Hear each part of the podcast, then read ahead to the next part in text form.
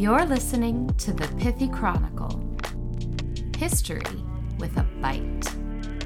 I'm Caroline. And I'm Erica, and we bring you history's dirtiest deeds dripping with sarcasm. Are you hungry yet?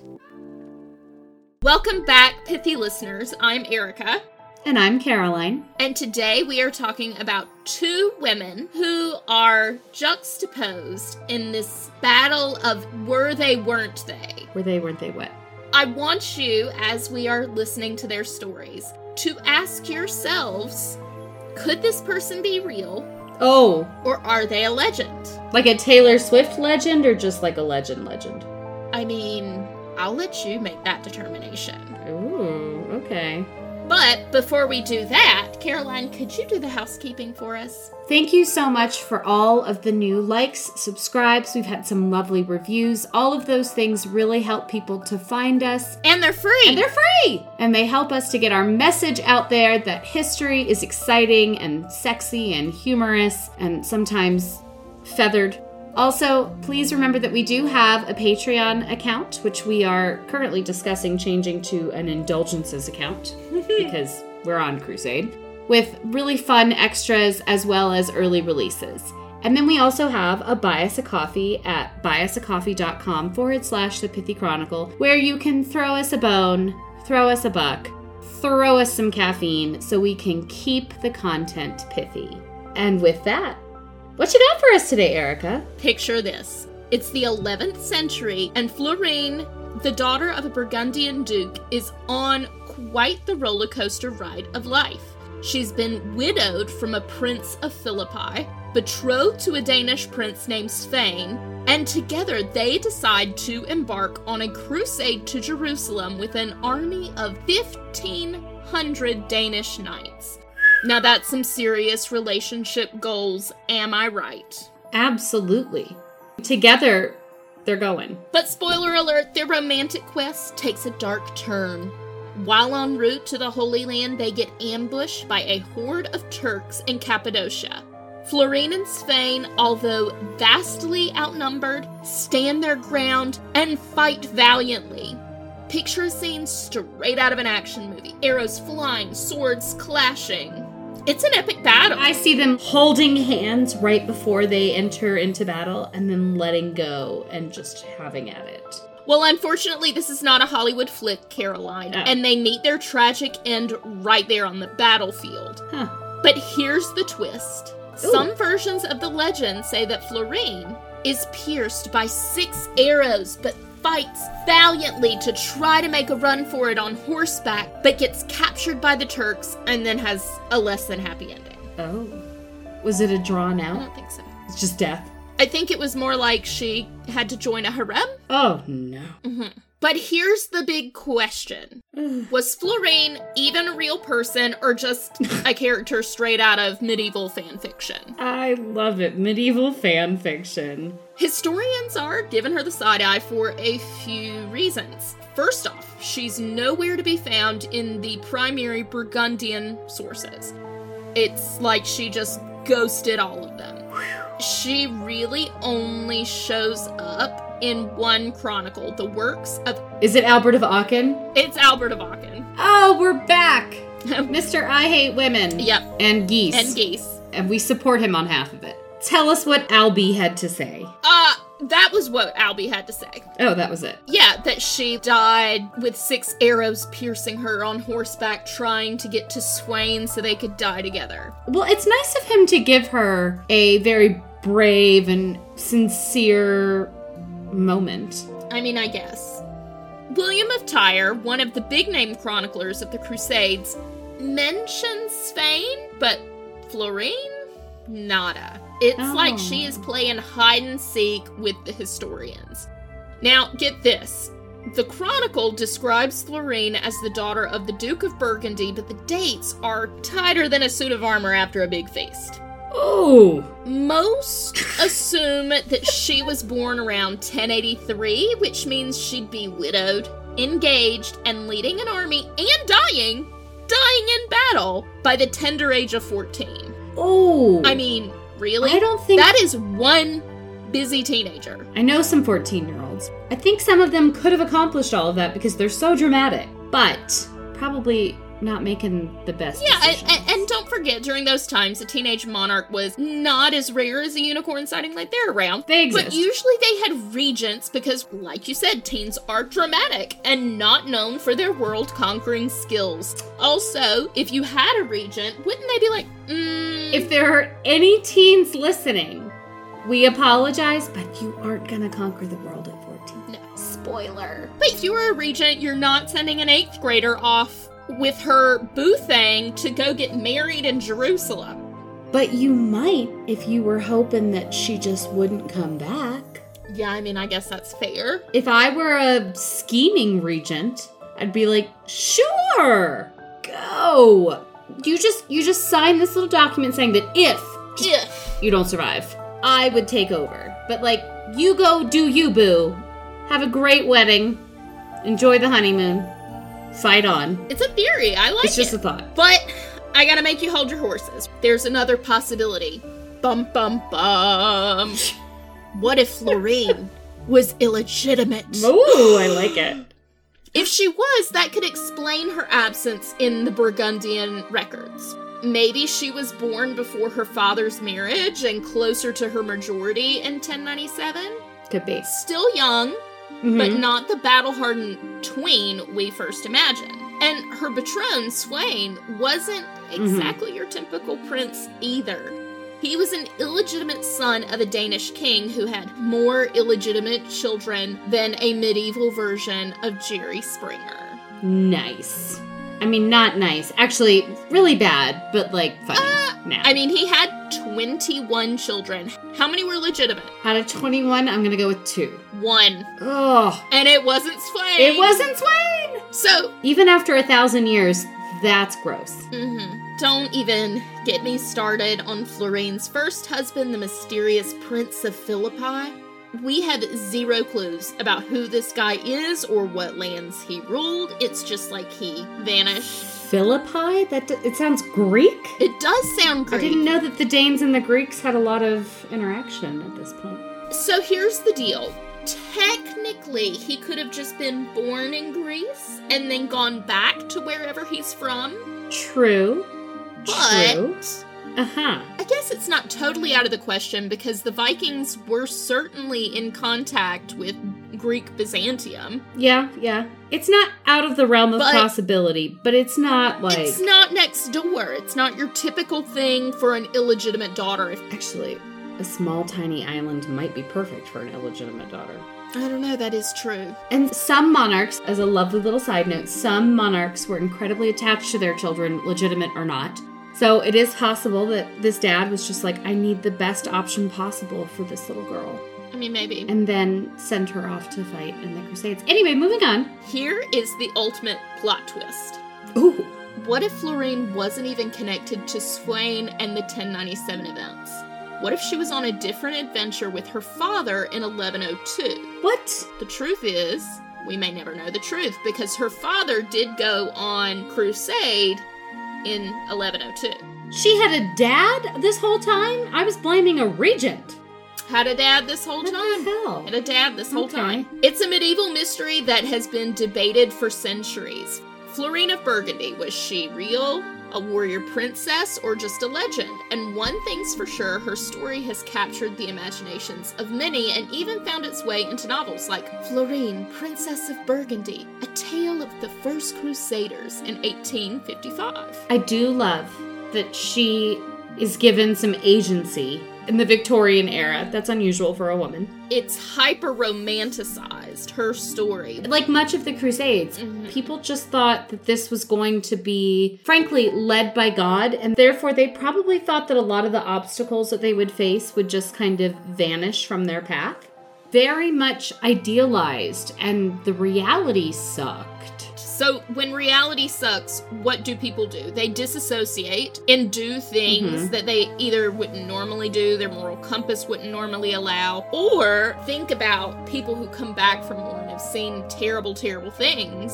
They don't necessarily talk about the terrible, terrible things, but they go on and on about the camaraderie, the, the hijinks. They talk about the things that they enjoyed in this hellish environment. Mm-hmm. And of course, like any good fish tale, it just keeps getting bigger and bigger and bigger every time it Yeah. gets told. So a thousand years, it makes sense that her experience would have bloated. Ugh, bloated. It's like you with widespread the other day. Jesus, oh Caroline. That was bad. All right, are we ready? Are we ready to hear our next lady? Yeah, we'll say goodbye to Florine. And Bye, Florine. what's next? Picture it. I'm going. It's the 11th century again. And there is a lady named Ida of Austria, also known as Aitha. Hmm. She's not just any lady, she's known as one of the greatest beauties of her time. I mean, we are talking the medieval equivalent of a supermodel here. Well, I'm already jealous. Yeah, I know. Give me some legs like that. But Ida's story takes a seriously unexpected turn when she decides to join the crusade of 1101. The faint-hearted crusade? Ida here seems very st- Not faint hearted. strong-hearted. strong-hearted. I don't know, sincere. Okay. So fast forward to September of that year, and she's caught up in a harrowing ambush at Heraclea Sebestra by the Sultan Kilij Arslan the First. Ooh, Yeah. what happened? Eckhard of Aura, a chronicler of the time, tells us that Ida fought at the battle valiantly, but met her end amidst the chaos. However, here's where things get juicy. Rumors swirled like a medieval gossip mill, suggesting that maybe Ida didn't actually die. Ooh. Some folks believe she was whisked away to Kilij Arslan's harem, living a very different life. Uh-huh. And if that's not enough, Ooh. there is a wild twist in this tale. Is it a goose? It is not a goose. Later legends, and trust us, medieval legends could get wild, claim that she was the mother of a Muslim hero named Zengi. But it's just not possible when you actually look at the numbers. oh, damn. But we're gonna shift the spotlight a bit. Ida's husband, Leopold II of Austria, wasn't your run of the mill medieval noble. He was born in 1050 and he had some serious Babenberg blood in his veins. Ooh. Purple. Yeah, think Purple blood. if you are a fan of The Last Kingdom. Oh. It's on oh. Netflix, it was a book series, same family. These people. His ancestors had been ruling the Margravate of Austria for generations.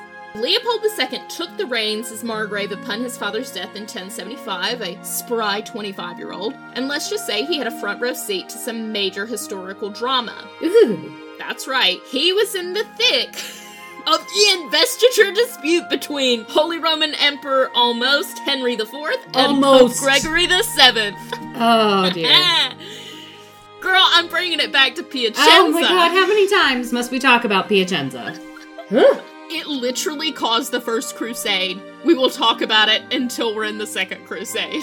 That's fair. Okay. Initially, he was on Henry's side, hanging out at the royal court even after the king's famous walk to Canossa. But the plot thickens. Oh. Leopold made a bold switch, all thanks to his wife Ida, who was a hardcore supporter of Gregory. Yeah, Interesting. it's amazing the change of heart a wife can bring about. Pillow talk. Maybe she had learned a few Kegel exercises from Anna Komnene. Wait, did Anna? Oh my god. Oh my god. She is the queen of all sciences. Obviously. Just she saying. knew. She knew what to do. She knew. So the royal troops, the Holy Roman Emperor's troops, invaded Austria, and Leopold found himself on the outs with Henry, who tossed him out like last year's fashion trend. But Bye. Leopold was not one to back down. I like him. He managed to reclaim his position even though he had a close call at the Battle of Mailberg in 1082. And that was not all. okay. Leopold and Ida teamed up to promote the Gregorian reforms in their territory, making some serious changes like no more proprietary churches and marriages of priests. They oh. were trendsetters of the ecclesiastical world. A supermodel and a trendsetter. Hi, Tyra Banks. So they even pitched in for the construction of Melk Abbey. Talk about a power couple. I'm love loving it. it. Now, let's not forget about their family. Leopold and Ida were quite the duo. They had a son, Leopold III, who would follow in his father's footsteps as an Austrian margrave. Plus, they had six lovely daughters who Oh. ventured into some pretty chic marriages themselves. Adelaide Elizabeth Gerberga. Really? is what I'm going with. They went with, with. Adelaide Elizabeth and then decided that Gerberga was an equivalent name. That's rude. Ida, Euphemia, and Sophia. All gorgeous names, even if Euphemia is a little weird. But then, Gerberga. bless her heart. Bless her ugly named heart. we need to have a name count because we have Eudokia and Gerberga and Ermengerd. Ermengerd. I love saying it though. It's so I know. fun. Ermengerd. so What did these daughters do? they basically got married, forged alliances, and navigated the medieval world of politics and power. Well done, ladies. And that, my friend, is that. The tale of Ida of Austria, the medieval beauty who joined the crusade of 1101, disappeared into the sands of time and left behind a legacy that's still sparking curiosity today. Like mine. In the very short amount of time we have covered two women of the Crusades, they have about the same amount of sources and about the same amount of research, but one is heralded as legendary and one is historical fact. So, even though neither story is really concrete, they generally have very different receptions. Perceptions. Okay, and so Ida is believed to be fact? Fact. Fact. And Florine Is, is, legend. legend. Okay. Well, Mhm. I'm going back to my frustration with researching the nuns of last week and how little information there was and how derogatory the chroniclers were about these women. And so it it doesn't surprise me that the sources are very limited and very I guess uh, black and white. There's just no room for the gray of women's ambitions or of their desires or of their reasoning for going on crusade. I do think that the male chroniclers, and that's what we have to work with, made their own judgment of these women, and then that's what they wrote down. Not fact, but judgment, however they decided they felt about these women's roles. It, it sounds to me like they really thought that Ida's role was perhaps more legitimate than Florine's role, and therefore the sources kind of legitimized her more from the outset, And Ida at this point is much older. much older. So she has a lot more established history that we can look back to as a legitimate person. Mm-hmm. Whereas it seems like Florine, being illegitimate, being young, she does not Potentially. potentially, yeah. She does not have the same amount of sources from an earlier part of her life that can help cement or ground the legend or the tale or the story see, or the that's history. The thing. Neither does Ida. I thought Ida with the family that sounded pretty firm. That's the thing. Their sources are both reputable. It's just that Florine really only has one or two, and so does Ida. They're just more detailed. One has more detail than the other. That's interesting. Overall, I think it's interesting what stories are deemed legitimate or factual versus not. Yeah. Whether that's a political narrative of whose lives matter and whose don't, or in literature, what is literature and what is crappy reading. It's how society chooses to legitimize certain things over another. Humans have been doing this since the year 1000 and probably before. Probably before. It's interesting to me that Ida is older and Florine is younger. The sources allow the older person to have a more legitimate reason for doing something that they find to be out of the ordinary. Mhm. She's already fulfilled her role as mother. She's already fulfilled her role as ruler. She's done all the right things, and therefore she gets to have this little moment of religious because it is it is a religious calling, I suppose. But on the other hand, Florine was young. She hadn't had children. She hadn't done all the necessary things. And she was planning to fight. especially in light of Barbie that came out this summer. Things that appeal to girls rather than Mhm. women hmm are frustrating, silly, vacuous, dilettantish, Even look at Taylor Swift, who is a grown woman now, but Mm-hmm. because she appeals to a younger demographic, is seen as not a legitimate artist in a lot of ways and in a lot of fields. Or perhaps not a legitimate businesswoman. Her tour is absolutely going to make more money than any tour ever. and is single handedly bolstering the economy. Yeah, it is. And people are like, it's just because she's a flighty girl and she's attracting flighty girls. And it's like, no. She knew this was going to make money. She came up with the plan. Do you not think this is all calculated? And I and that's a positive calculation from and my point of view. she's a mastermind. She's a mastermind. She's a businesswoman. She's figured out what sells. She's highlighting that. And frankly, it's not like she's singing about going out and sleeping with men randomly and killing people. She's talking about friendship bracelets. Yep. I don't know how we got onto this. Well, it's about how younger women or Women can do amazing things. things that appeal to girls are deemed illegitimate. It's the Mhm, same mhm. way that young adult fiction is deemed, deemed as a lesser quality of writing because it is not for adults. And what does it appeal Mhm. to? Largely, their audience is girls. When I was researching, and this is not to say that I think one is fact and one is fiction, that's what stood out to me the inequality of representation. And that, my friends, is that. I'm Caroline. And I'm Erica, and we are Pithily Yours. This episode is brought to you by the Pithy Chronicle, LLC. The Pithy Chronicle is intended for education, entertainment, and non commercial purposes. Any views or opinions expressed in this podcast are personal and do not represent those of people, institutions, or organizations that the owner may or may not be associated with in a professional or personal capacity. While we offer lots of sarcasm, this podcast does not offer any advice or services. Listening to this podcast may induce fits of laughter, unexpected distraction, or uncontrollable rage at the subjects, hopefully not at us. We hope you learned something today. If not, so sorry. Please be advised we are not experts in the following fields medical, legal, financial, technological, thermonuclear engineering, submarine warfare, neuroscience, or cat husbandry. Thanks for listening to our little disclaimer. Just covering our history loving asses. Bye!